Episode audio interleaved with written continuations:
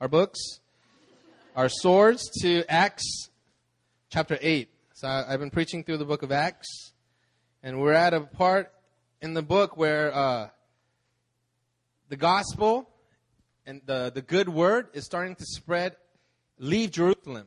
You know, for a while it was really contained in the city of Jerusalem because Jesus told them to stay. He said, Don't go anywhere. Stay. Wait.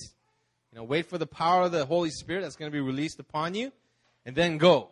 Be my disciples in Jerusalem. Um, sorry. Jerusalem, uh, Samaria, Judea, to the ends of the earth. And so up till now, uh, the, the, the message, the good word has been contained in the city of Jerusalem.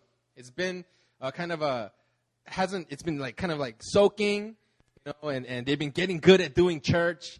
They've been getting good at, you know, like, you know, raising up leaders and all these good things are happening. But that's not the design that God and Jesus had for the church. Know, and so God actually gives him a little kick in the butt with, with the guy by the name of Saul. And Saul, who's a Pharisee, starts to go on a rant. Like, man, you know, I, everything that I believed, everything that I've learned through, since I was a small kid up till now, all the teachings that I've learned, this guy named Jesus is, is just, just messing with it. And, and he's, he was a very zealous man. And if you look at Saul, who later become, became Paul, you look at his life, his the same, like the, the passion and the zeal that he had as a Pharisee, that's what became the passion and zeal that he had uh, for the gospel and for God. You know, he had that in him. And so, you know, he was putting, he was like getting men and women and putting them in jail and persecuting them. And so this persecution scattered the church. And everybody are like, man, no, forget this. I'm gone. You know, like, I don't want to, I don't want to, you know, get put in jail by this guy named Saul. So a lot of them scattered. And, uh, and a lot of them went into the, the where God, where Jesus actually called them to go, which is Judea, uh, Samaria. And one of those people was named Philip. So Philip was one of the seven deacons that were chosen to, um, to actually serve the widows. You know, he was one of the first lay leaders that were raised up in the church. He starts, he goes into Samaria and he starts preaching the word of God. He's being led by the Spirit of God. Know, and he's not only preaching, but all of these amazing like signs and wonders accompany him. You know, like demons were getting casted out. You know, people were getting healed. Lame people were, were walking. And people were amazed. The Samaritan, the Samaritan people, they were just like, wow, I've never seen anything like this. And one of those people that were amazed was a man by the name of Simon. And here in Acts 8, we read an account of Simon the magician. So we're going to read uh, verses 9, chapter 8, verses 9 to 25. Okay, I'll read one verse. You guys follow me. I'm going to read it in the ESV, which is a version of our church. So, uh, verse 9 But there was a man named Simon who had previously practiced magic in the city and amazed the people of Samaria, saying that he himself was somebody great.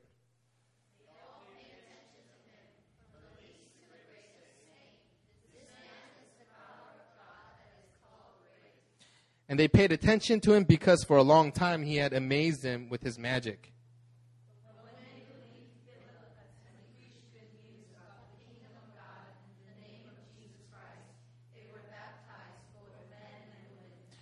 Even Simon himself believed.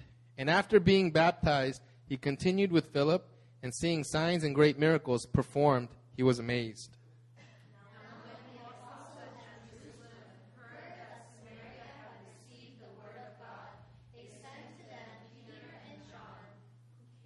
Who came down and prayed for them that they might receive the Holy Spirit.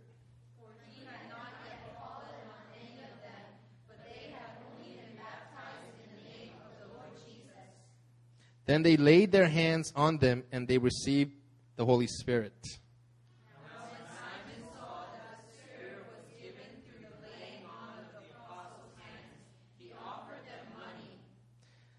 Saying, Give me this power also, so that anyone of whom I lay my hands may receive the Holy Spirit.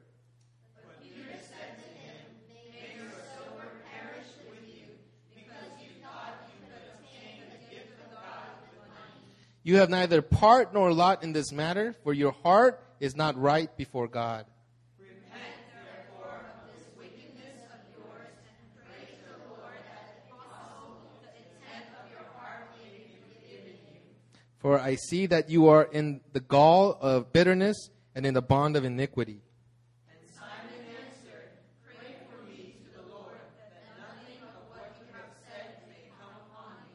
Now, when they had testified and spoken the word of the Lord, they returned to Jerusalem, preaching the gospel to many villages of the Samaritans. So now we hear the story of this, this man by the name of Simon, name of Simon the magician, and he practiced magic. And I don't like the use of the word magic uh, in our version. You know, we, we read the ESV, but you know the word magic, it's the correct term. It comes from the Greek, from the Greek maguo, okay, which is actually you know practicing magic. But I don't like the use of this word magic because the word magic has been diluted so much in our culture today. You know, we we go we see those magic tricks, you know, like you know, oh, and like taking coin. For those listening to the podcast, I removed my thumb from my hand. Okay, uh, this magic trick, like you know, gold coins out of the ears, you know, and and we we dilute the word magic to like something like Harry Potter, you know, which is fun and almost trivial and kind of exciting. We think of, you know, me and my uh, wife, Mina, when my nieces were down here a few months ago, we went on, we went to this kids' magic show. And man, it was pretty amazing. I remember it's for little kids, but me and Mina were like, wow! But like, as I was watching it, I was like, oh, okay. I was trying to figure it out. Like, oh, I can see how they're doing this. You know, this is, this is all kind of, it's like sleight of hand and it's like smoke and mirrors. It's like tricks. You know? But I don't like the use of the word magic in this text because it's been diluted. But if we le- read the King James Version, okay, and if we read it, it says, But there was a certain man called Simon, which before time in the same city used sorcery and bewitched the people of Samaria, giving, giving out that himself was some great one. Contrary to popular belief, sorcery and black magic it actually exists in our, in our, in our days today. It's been around for ages, and it's rooted in occultism, it's demonic, and it's not just demonic, it's satanic. You know, there's this guy named David Copperfield, you know, he's a famous magician, and I don't know if you've actually seen his magic tricks, but it's amazing. And, and there was actually a show that came out, it said, Magic Secrets Revealed, and there was this guy with a black mask, and he was like revealing all these secrets. But I went on the internet and I Googled what was happening, and there was this like it was like this man-made doc, like a kind of like this guy made a, a, like a pseudo documentary about the fact that that show Magic Secrets Revealed was actually fake. Because if you look at how David Copperfield actually does his tricks, there's no way that you can explain what's going on. Okay? There is no way. And they actually had this trick where he was cut in half and then uh, they, they, the, the, the magic show, the trick show, they say, oh, his legs were here and it was somebody else's leg. But the way that David Copperfield does this trick, there's no way that that is, is not the same magic trick. And if you look at it, homie actually gets cut in half. You know what I mean? It's, um, it's, it's, it's, it's, it's scary. And he, you know, in, in, the documentary, he talks. There's like these interviews that David Copperfield would give. He's like, "It's not tricks. And he actually says it himself. He's, it's not tricks, it's the spirits that guides me in these things. He says it all the time. He says it straight to your face. He's saying, This is real. And it's demonic powers. It's been around for ages. It's the occult. Satan is the father of lies. And he's, he's also the, the king of counterfeit. And the miracles, signs, and wonders performed by Jesus, the apostles, the miracles, signs, and wonders that are being performed by the Holy Spirit today, there's a satanic counterfeit to them. And it comes in the form of sorcery, magic, witchcraft, and it's all rooted in the occult. For those of you that don't know, the occult is defined, we can define it as trying to gain power and knowledge or knowledge from a source other than God. So things like fortune telling, you know, horoscopes, tarot card reading, crystal balls, Ouija boards, palm reading, pulse reading. These are all ways in which man tries to gain knowledge and power from a source other than God. And some of you guys may have dabbled in these in your lives in the past. And I'm not trying to scare you, but God hates the occult. He hates the occultic. It's a sin. Deuteronomy 18, 10 through 14, it says, There shall not be found among you anyone who burns his son or his daughter as an offering. Okay, I don't do that. anyone, anyone who practices divination or tells fortunes or interprets omens or a sorcerer or a charmer or a medium or a necromancer or one who inquires of the dead. For whoever does these things is an abomination to the Lord. And because of these abominations, the Lord your God is driving them out before you. You shall be blameless before the Lord and, and your God for the nations which you are about to, dis, to dispossess. Listen to fortune tellers and to diviners, but as for you, the Lord your God has not allowed you to do, to do this. The occult is an abomination to the Lord. It's a sin. There is a consequences. You're opening yourself to demonic influence when you dabble in these things. You know, we have stories from our healing and deliverance ministry where, you know, we have this thing called healing and deliverance, and it's not something we made up It's biblical. It's how people get, you know, break out of bondage of certain, like, you know, influences in their lives.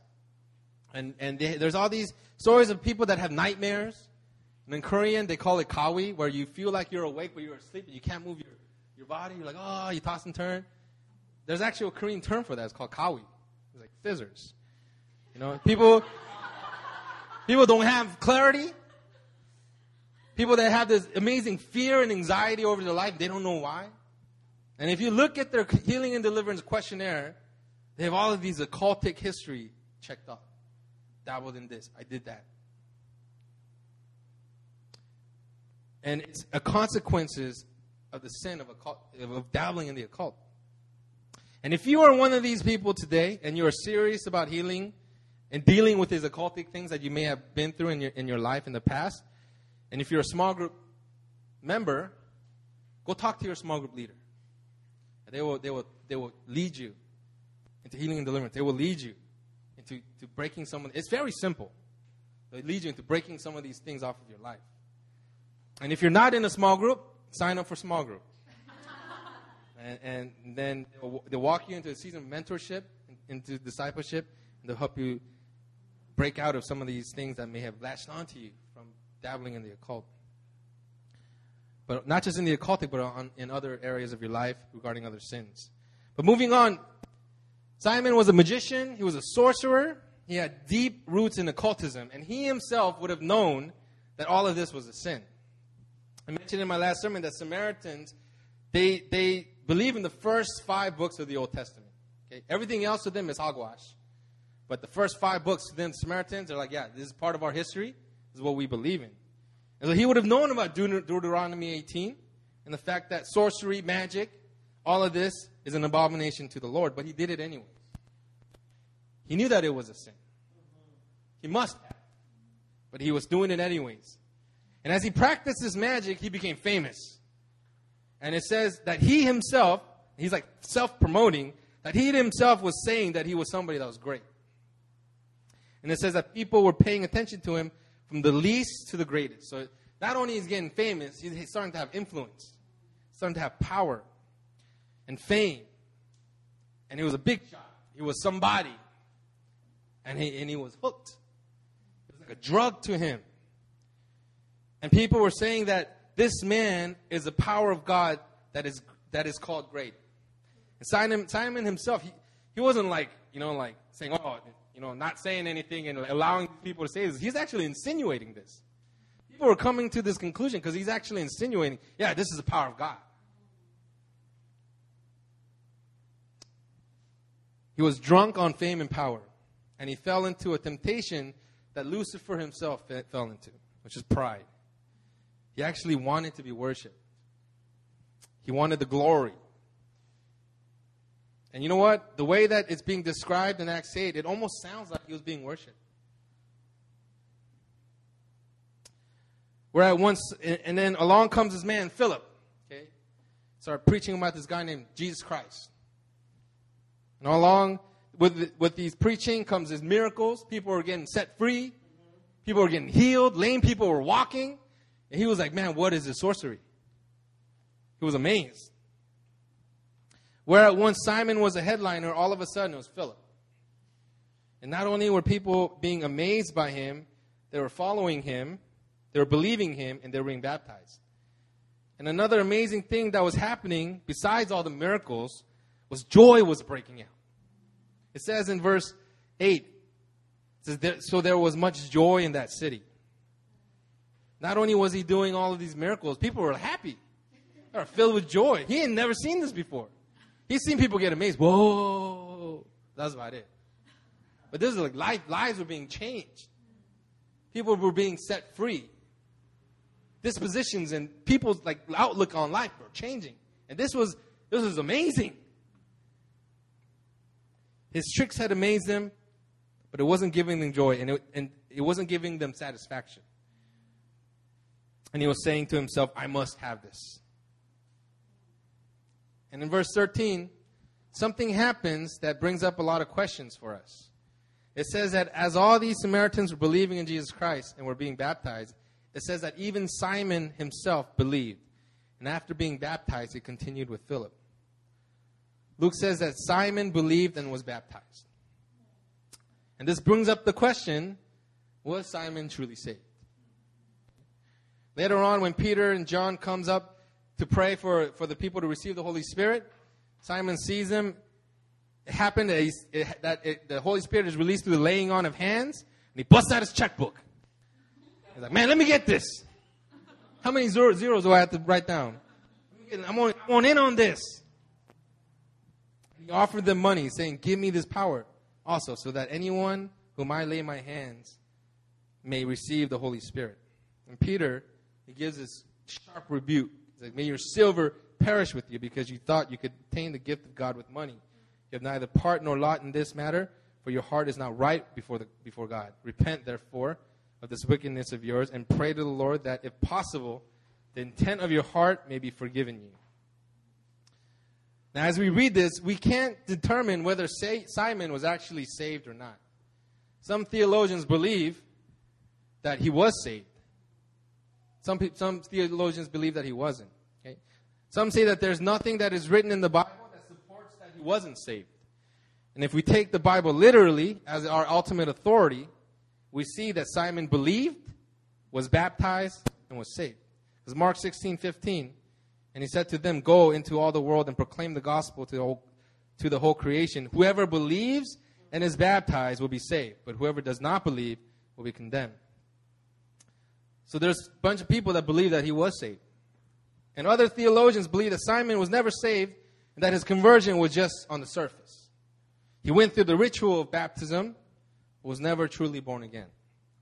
Some points, they, some people point to historical tradition that says that Simon went on to become a heretic that started a cult on the heels of the church and actually went on to, to be one of the founders of Gnosticism. And that by some of the early church leaders, he was labeled the father of all heresies. This is part of like history. However, when we read the Word of God, okay, which is our ultimate authority, we are left with the question was Simon saved or was he not? Was he a believer? Was he a true convert? And just like how we cannot fully be sure if our fellow brothers and sisters are really saved, I believe that Luke keeps us guessing about Simon because the issue is not whether he truly believed or not. The ultimate, you know, the ultimate, ultimately, the only person that knows is God. You know, we, we can make assumptions based on fruit, based on character, but ultimately, only God knows. Matthew 7 Not everyone who says to me, Lord, Lord, will enter the kingdom of heaven, but the one who does the will of the Father who is in heaven. On that day, many will say to me, Lord, Lord, did, you, did we not prophesy in your name and cast out demons in your name and, and do many mighty works in your name? And then will I declare to them, I, will, I never knew you. Depart from me, you workers of lawlessness. The issue isn't whether he was saved or not. The issue is where his heart was in regards to God. I'm going to explain this. No. What, what does Peter say to Simon? You have neither part nor lot in this, for your heart is not right before God. Repent therefore of wickedness, of this wickedness of yours, and pray to the Lord that if possible, the intent of your heart may be forgiven you. Let me tell you, there are people that say, I believe, just like Simon. And there are people that are baptized, just like Simon but their hearts are not right before God, just like Simon. And you may be sitting here today, and you may believe, but your heart is not right before God. And today I'm going to go over some of the pitfalls that Simon, the magician, fell into that made his heart not right with God. Okay. Right off the top, it's easy. It's mentioned before the occult. Man. He fell into it and made his heart not right before God. Some might think it's harmless. Man, I you know, I want to know if this boy really likes me. And they have the, you know, if I go to like Shinsegae, do they have it at Shinsegae? If I go to this mall, they have these little tarot card I'm just going to ask, does he like me? You know, I'm just going to ask, you know, what, what my future husband's going to look like. Or what are you going to do for a living? Some might think it's harmless. And occultic practices actually may seem harmless, but that's exactly what Satan wants you to think. But the Word of God tells us otherwise. It says that the occult is an abomination to God. He hates it, he abhors it. It's the opposite of God, it's of Satan. God is saying, if you want knowledge, come to me, because I know everything. And if you want power, come to me, because I am omnipotent. I have all power. I have the, I have the power. I can give you the power to save a people from an eternity of hell. I can give you, that's the power that I work with. Why are you going and messing around with these little demons. That, that their whole purpose is to get you trapped. And the whole purpose is basically to kill you. Why are you messing around with these demons that are out to destroy you? And the occult is a slap in the face of God. You're offending the creator of the universe. Oh, and you might be saying today, well, I didn't know. Well, you know now. Stop doing it. And get some, get some healing and deliverance.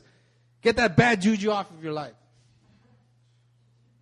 And if you're really serious about H&D, it's, it's easy. Like I said before, it's easy. You basically confess, Lord, forgive me for doing this, for going to the, see this, you know, fortune teller. Repent, saying, I turn from it. I don't, I don't, I'm not going to do it. I know that it's wrong. I'm not going to do it anymore. And then re- you renounce. You renounce any, whatever information, whatever things that you got from that, you know, that source, you just renounce it. You, you forsake it.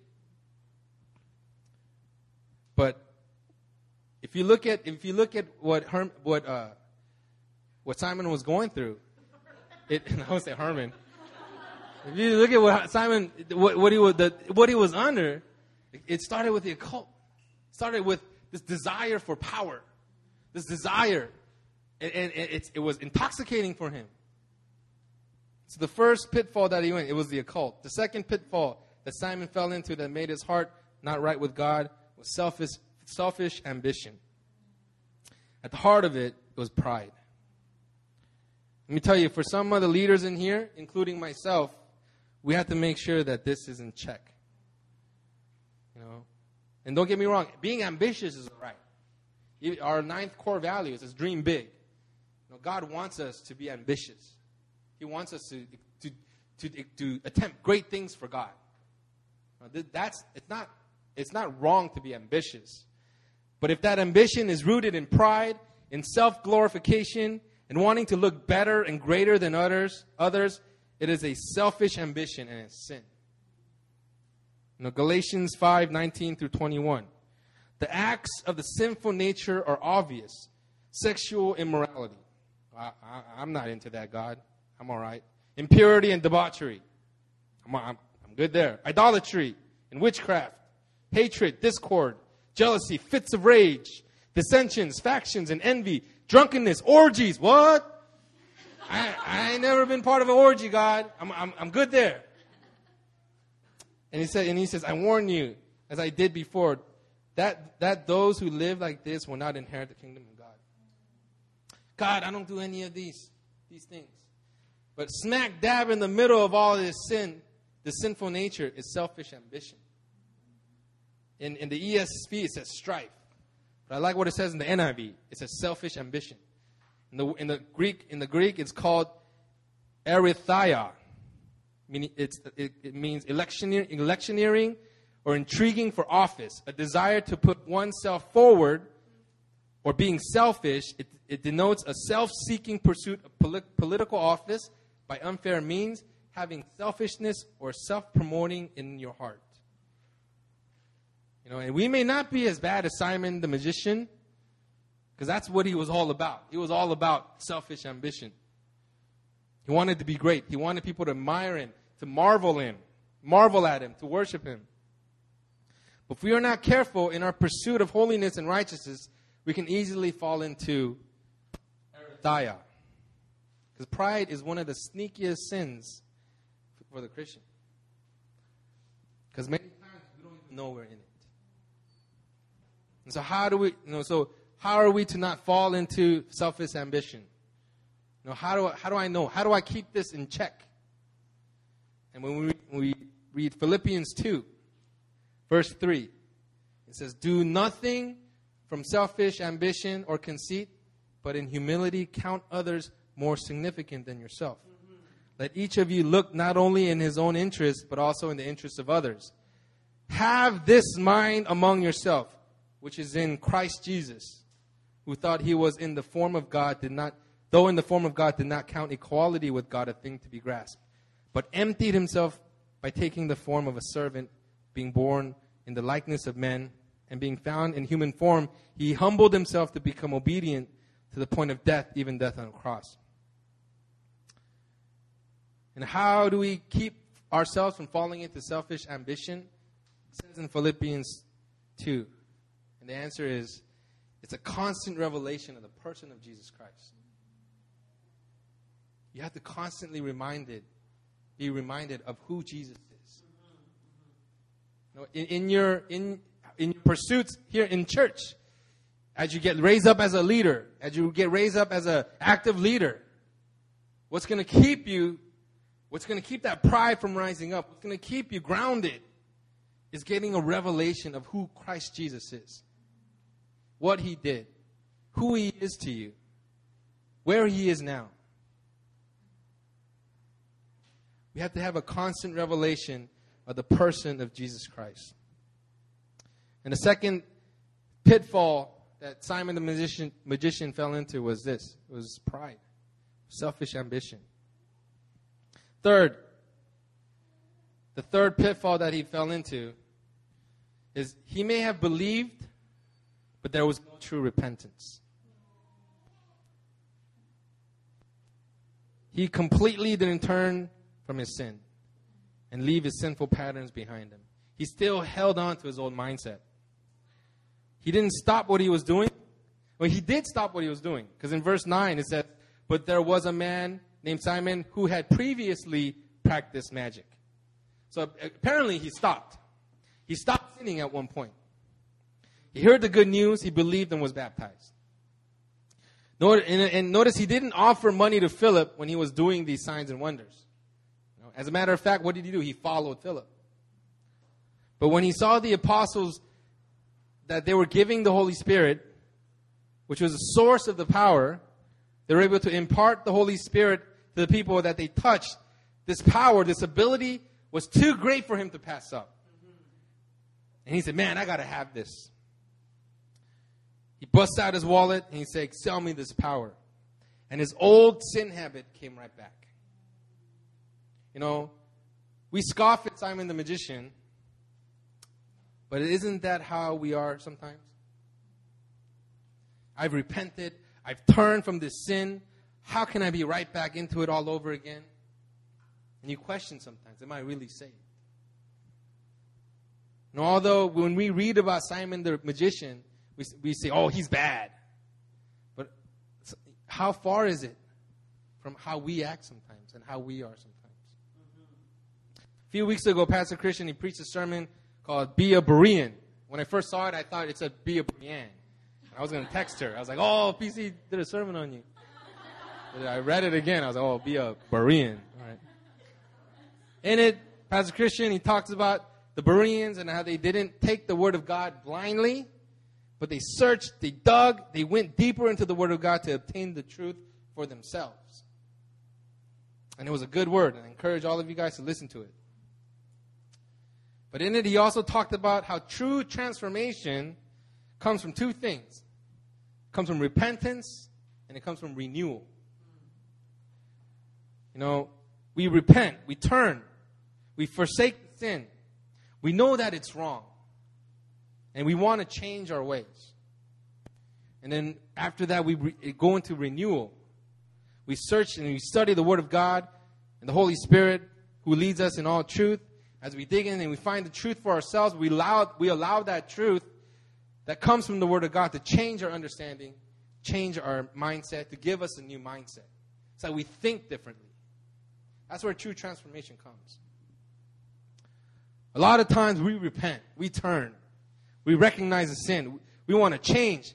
But as we turn from that sin, we allow our eyes, our minds, our bodies to dwell upon the same things that we were in in the past.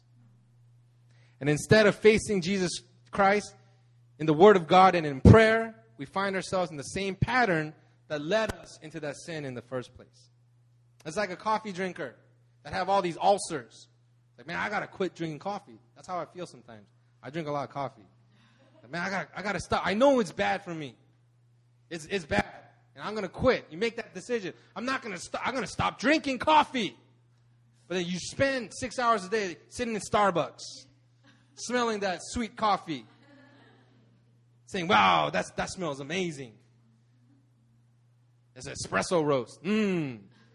It's like, it's like you, you, you let yourself dwell upon the same patterns that, that led you into the sin in the first place.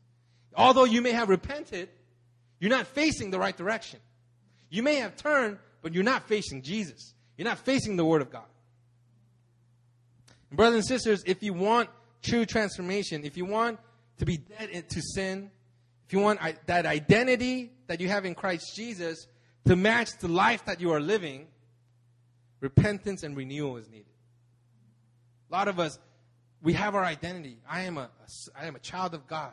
I am dead to sin. The sin does not have power over me. It's by the blood of the Lamb. We have the right identity, but it doesn't sometimes match up to our life. And it gives us questions like, Am I really saved? Was, was my repentance true? Did I really turn from this, this sin? And I want to tell you, you really did. It's just that when you did, you weren't facing Jesus. You weren't looking at the Word of God. You weren't searching for the truth. Because that truth, as you start digging into it, you know what it's going to do? It's going to transform your thinking. It's going to start transforming your mindset. So that when you, even when you look at that old self, you realize that it's, it's bad. You realize, oh, it's no good. You remove yourself from that and you, you place yourself in the place of the Word of God. And when we when we look at when we look at Simon the magician, we don't see this. We don't see this repentance. Because why? It goes right back into it. Right when he sees this, wow, this oh, it's too good. It's too good to pass up. I got I got I gotta have it. I mean I've had experiences like this in, my, in the past. Man, I'm not gonna do it. I'm not gonna do it. God, I repent. But I, I like everything nothing changed in my in my lifestyle. I'm right. I'm doing the same. I'm in the same place. I'm not, and, I have my mind set on the same things. And then I get all like discouraged when I end up doing the same thing again. That's what that's what happened to Simon. This is his pitfall. He, there was his repentance was not followed by renewal. The fourth pitfall of Simon the magician is Although he may have understood the idea of Jesus Christ, he didn't come to know the person of Jesus Christ. And the reason is because he didn't have an understanding of grace. What is the definition of grace? Free, unmerited favor of God. And what happened when Simon saw the gift that God was be, of God that was being released to the people? What does he do? He tries to buy it. The word, you know there's a word for Simon? It's called simony. Simony, buying and selling of church benefits. Homie got a sin named after him. imagine if there was a sin called Roy. And it was like, like stealing candy at church or something like that. Imagine. I mean, he, that's what he did. He didn't have a, he didn't have the understanding of grace. Simony basically is, there is the, the thing, sin of simony, you completely remove grace. He had no understanding of grace. He didn't have, he didn't truly understand. He didn't fully understand. He didn't discover the person of Jesus Christ. Because Jesus is grace personified. Free, unmerited favor of God is manifested to us in the person of Jesus Christ. And because Simon didn't have an understanding of the person of Jesus Christ, there was no relationship there. You get it? Because he didn't have an understanding of grace, he couldn't know the person of Jesus Christ. He knew the idea of it sounded good to him. Oh, this idea of this Savior, this Messiah. I heard of this before. He, he, understood the idea. He actually probably believed in the idea of Jesus Christ. Because, but because he didn't know grace, he didn't know the person of Jesus Christ. And because he didn't know the person of Jesus Christ, he, there, there was no relationship. He couldn't have this relationship.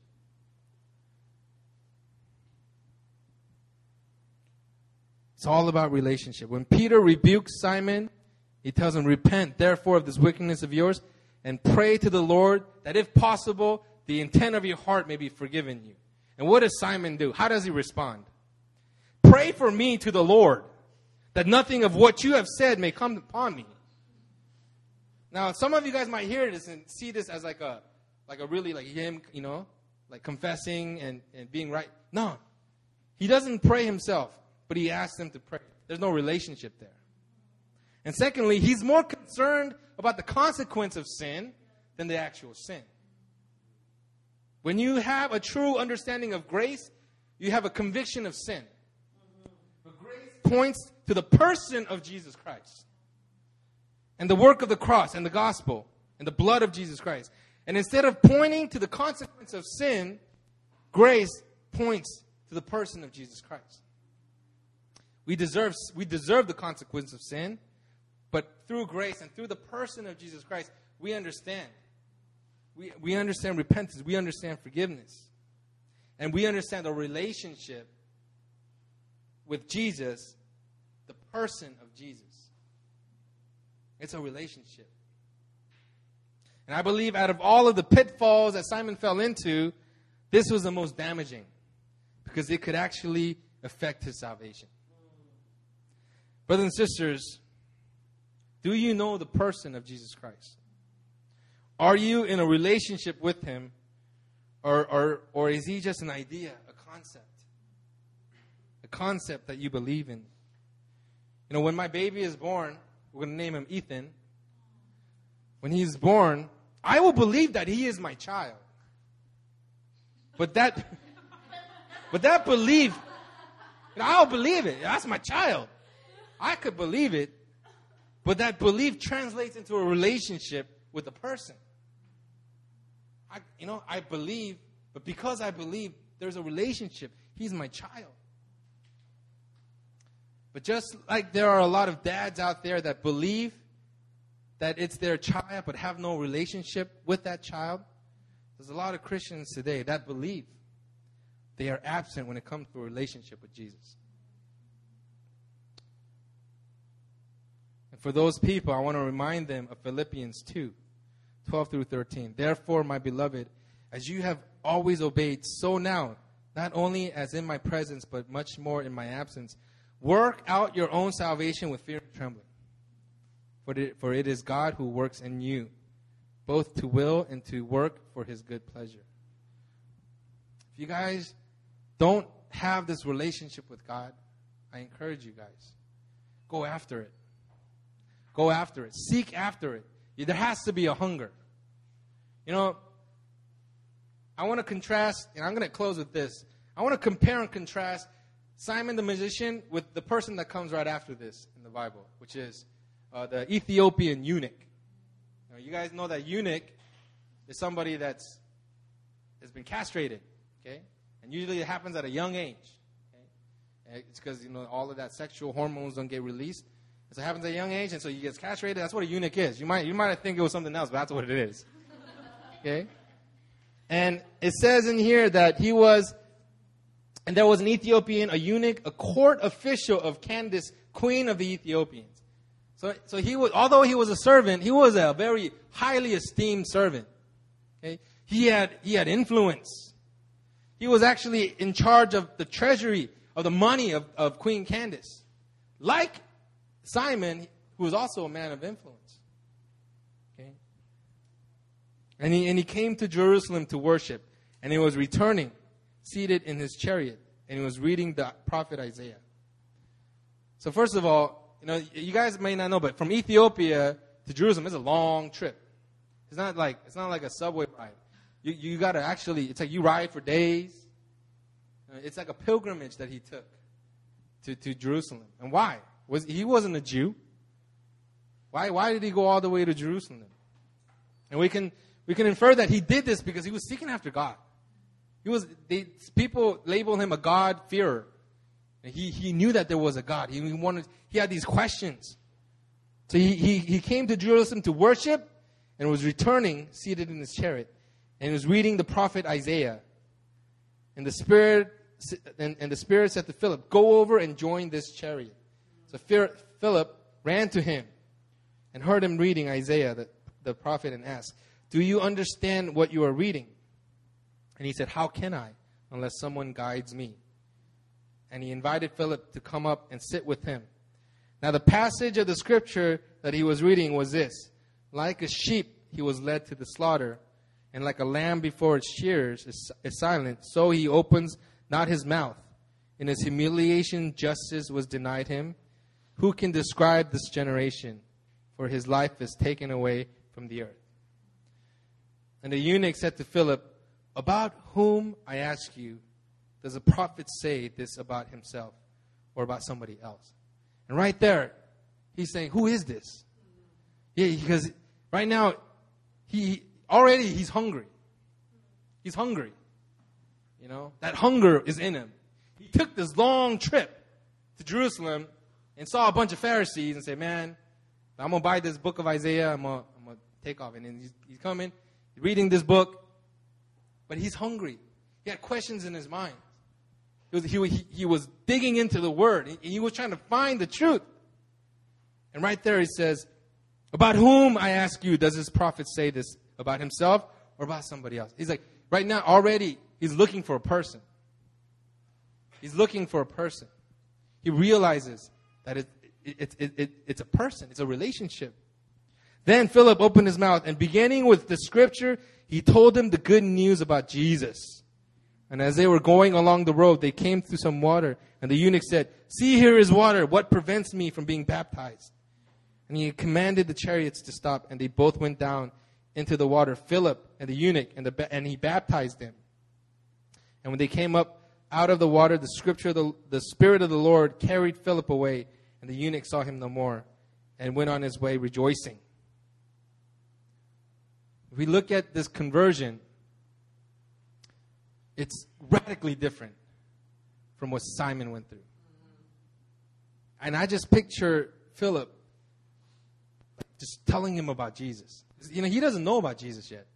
Probably went to Jerusalem, you know, went to the temple. He can't go into the temple because, you know, he's a eunuch. Eunuchs aren't allowed in the temple. People that are, have like, you know, like things wrong with their bodies, they weren't allowed in the temple. It's just because he's a eunuch, but he went there and because he was seeking after something. And he probably found a bunch of religious people, but he, he wasn't, you know, he's like, you know what? I know that there's truth out there. And so, you know, this, this book of Isaiah, he probably purchased it for quite a bit of money. And as he's coming back, he's searching. He's searching this book. He's like, you know what? Man, I'm, I, and he's reading. He's hungry. And I can imagine Philip just saying, telling him about Jesus, telling him about this person. And I can just imagine this Ethiopian eunuch just saying, That's it. That's it. That's my Savior. That's my Savior. I could, this is what I was looking for. This, this is the person that I've been searching for. And he sees this water, body of water. He's like, There's water. Baptize me now. Baptize me now. I, I, I, want to be baptized now. And how amazing is this conversion in contrast to what happened with Simon? And, and, and the difference is hunger. And the difference is a relationship. And the difference is the person of Jesus Christ. You have to know the person of Jesus Christ. There needs to be a relationship there. You know,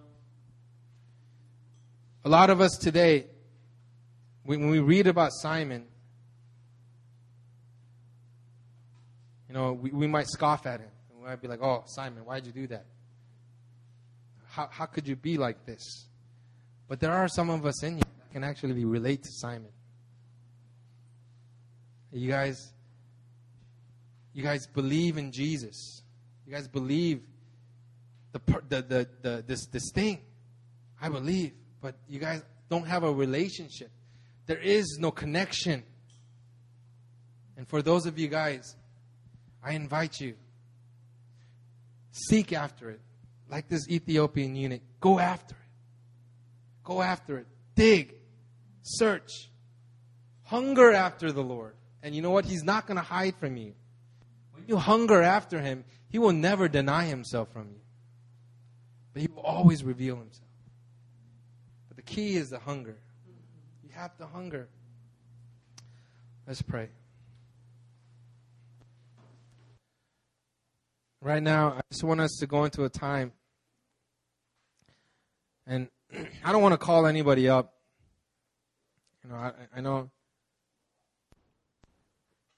I don't. I don't want to call you guys out. I don't want to. But I want you guys. Close your eyes.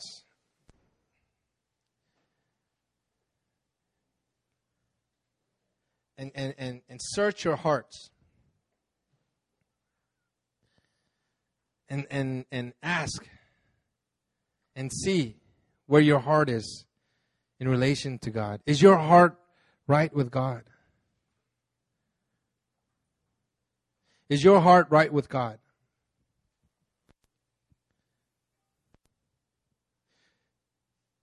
Are you in a place of repentance? Are you in a place where you've turned away from sin? Are you in a place where you are a new creation?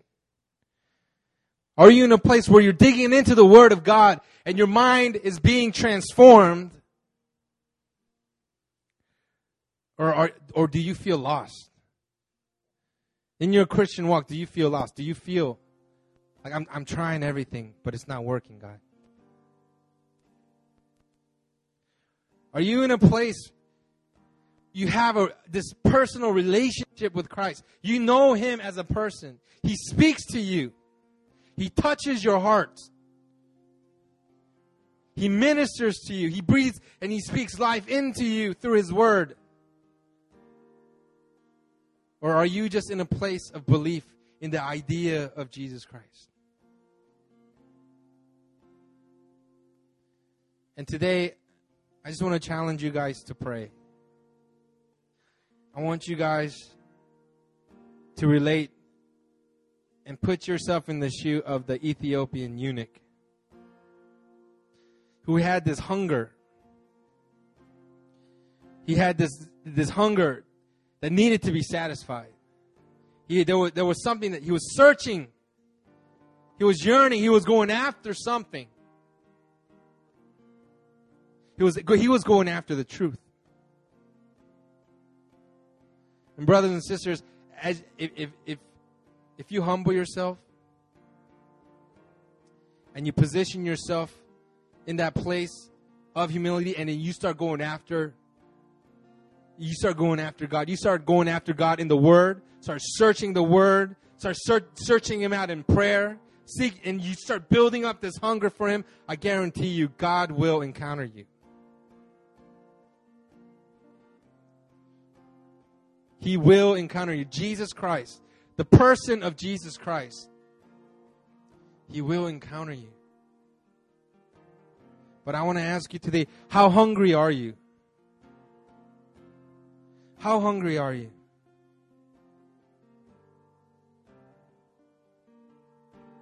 And right now, I want to I'm going to pray. I'm going to pray for everyone in this place. Father God, I just pray right now, build up a hunger in us. Raise up a hunger in us, God. Give us a desire. Give us a zeal to hunger after you. To hunger after and, and, and, and to seek after and to, to in, in, encounter and know the person of Jesus Christ. I pray that you'll build this hunger inside each and every one of us. Oh, and even for the ones that know Jesus, help us to go after you even more. Help us to go after greater revelations of who you are. Go deeper.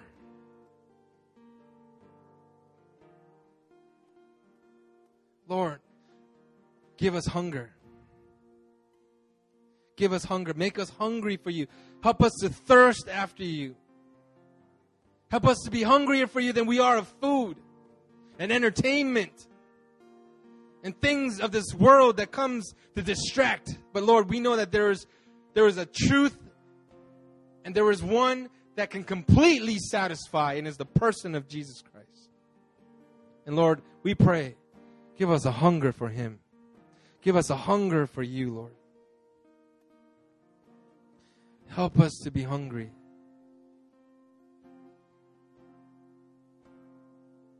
Lord, we thank you, Lord, that even though we may not be, we may, right now, we may be like a Simon. And right now, we may be in the place and have the similar mindsets of Simon. But we know, Lord, that there is grace. The grace of the Lord is upon us. And Lord, as we understand and as we cling to grace, Lord, you will reveal yourself because you are grace personified. And so, Lord, I pray for everyone in this place. I pray for a fresh revelation of Jesus Christ today. I pray for a fresh revelation of grace today. And I pray that you will inject hunger, hunger for God in each and every one of us, hunger for a relationship, Lord. Some of us are single, and man, we want a relationship.